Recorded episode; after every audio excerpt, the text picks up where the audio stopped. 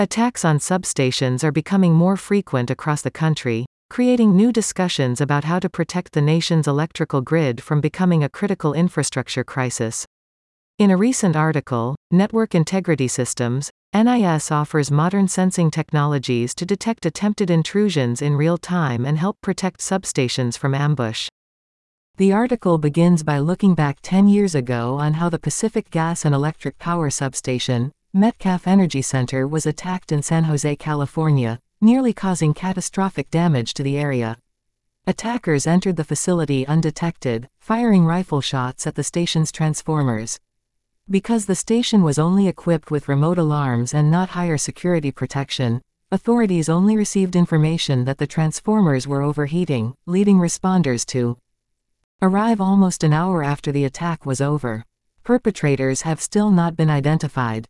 Fast forward to 2022, and similar attacks continue in Oregon, Washington, and North Carolina.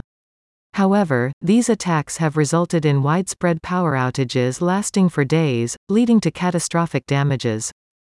According to NIS, fiber optic sensing technology could have prevented these attacks. Installing NIS sensor around the substation's perimeter would have detected the perimeter breach, which allowed the escalation of the attack.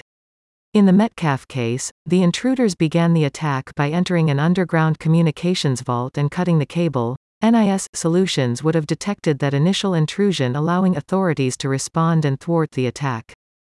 An excerpt from the Network Integrity Systems article reads, Not only would the severed cables have resulted in instant alarms, but the mere act of handling the cables to make the cuts would have been detected.